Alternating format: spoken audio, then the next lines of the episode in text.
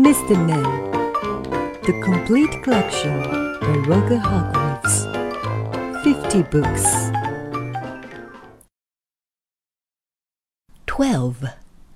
Mr. Small. Mr. Small was very small, probably the smallest person you've ever seen in your whole life, or perhaps the smallest person you've ever seen in your whole life, because he was so small you probably wouldn't see him anyway.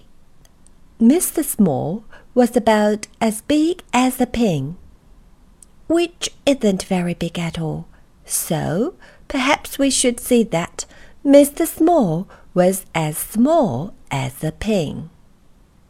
Mr. Small lived in a small house underneath a daisy at the bottom of Mr. Robinson's garden.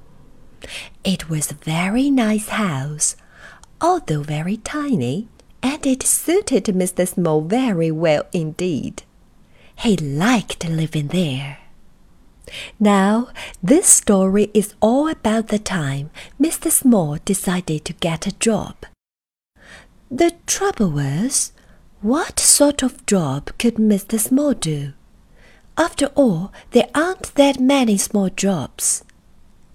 Mr. Small had thought about it for a long time, but hadn't had any ideas.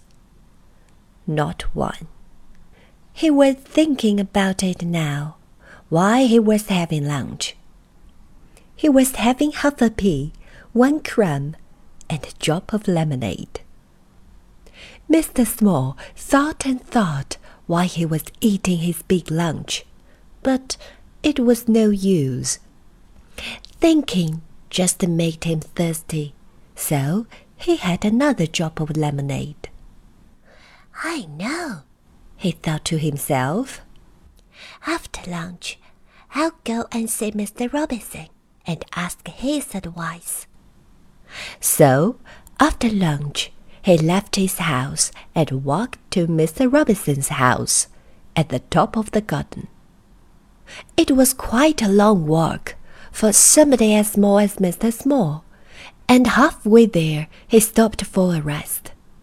He sat on a pebble, feeling quite out of breath. A worm crawled by and stopped. "Good afternoon, Mr. Small," said the worm. "Good afternoon, Walter," said Mr. Small to the worm, who he knew quite well. "Out for a walk, are you?" asked Walter. "Going to see Mr. Robinson," replied Mr. Small. "Oh," said Walter. "About a job," added Mr. Small. "Oh," said Walter the worm again, and crawled off.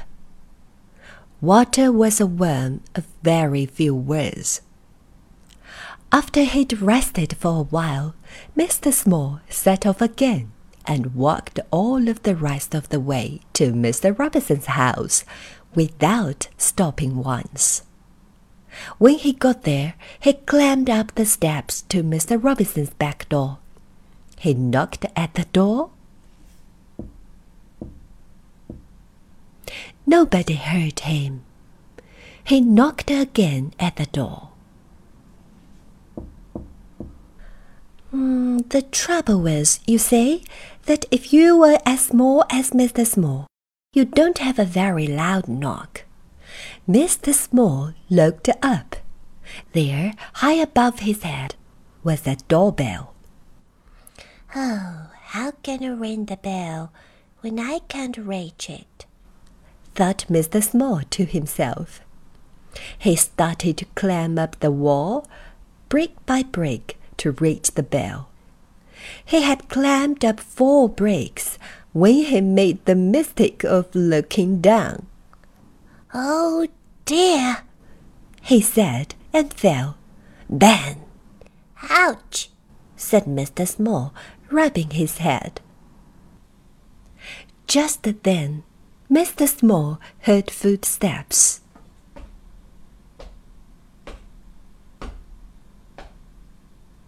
It was the postman. The postman came to the door, posted his letters, and was just about to leave when he heard a voice. "Hello," said the voice. The postman looked down. "Hello," he said to Mr. Small. "Who are you?" "I'm Mr. Small," said Mr. Small. "Will you ring the bell for me?"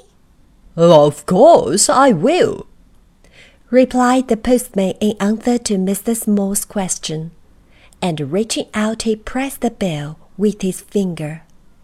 "Thank you," said Mr. Small. "My pleasure," said the postman, and off he went. Mr. Small heard footsteps coming to the door. The door opened. Mr. Robinson opened the door and looked out. "Oh, that's funny," he said. "I'm sure I heard somebody ring the bell." He was about to shut the door when he heard a little voice.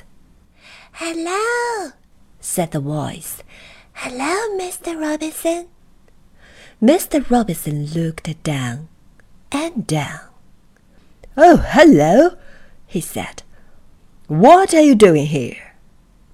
"I've come to ask your advice," said Mr. Small to Mr. Robinson. "Well," said Mr. Robinson, "you'd better come in and have a talk." Mr. Small followed Mr. Robinson into the house, and perched on the arm of Mr. Robinson's favorite chair. He told him how he couldn't think of a job that he could do. Mr. Robinson sipped a cup of tea and listened. "So you say," Mr. Small explained, "how difficult it is."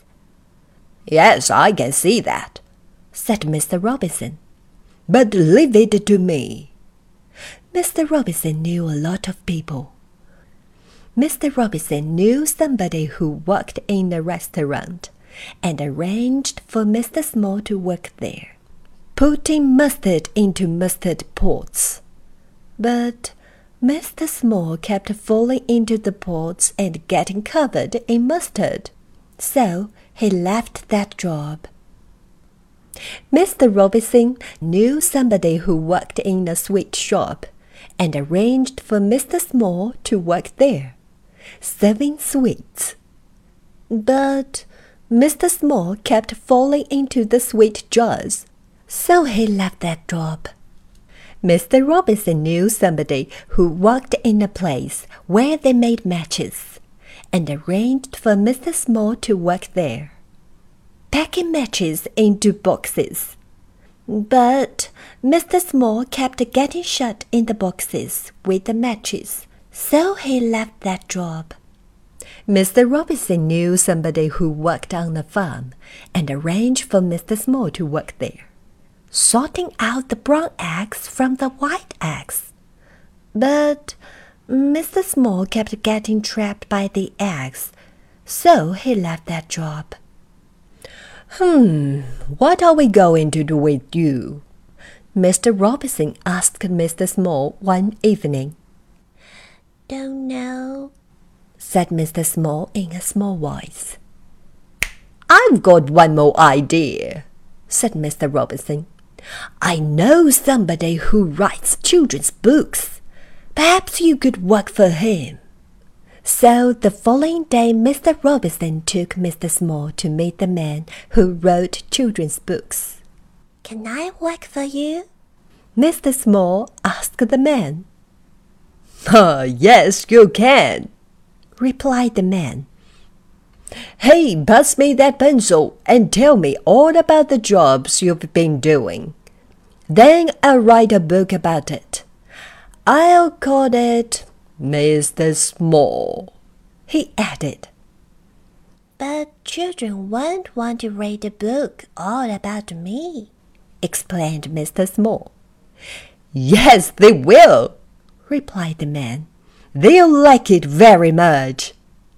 And you did, didn't you?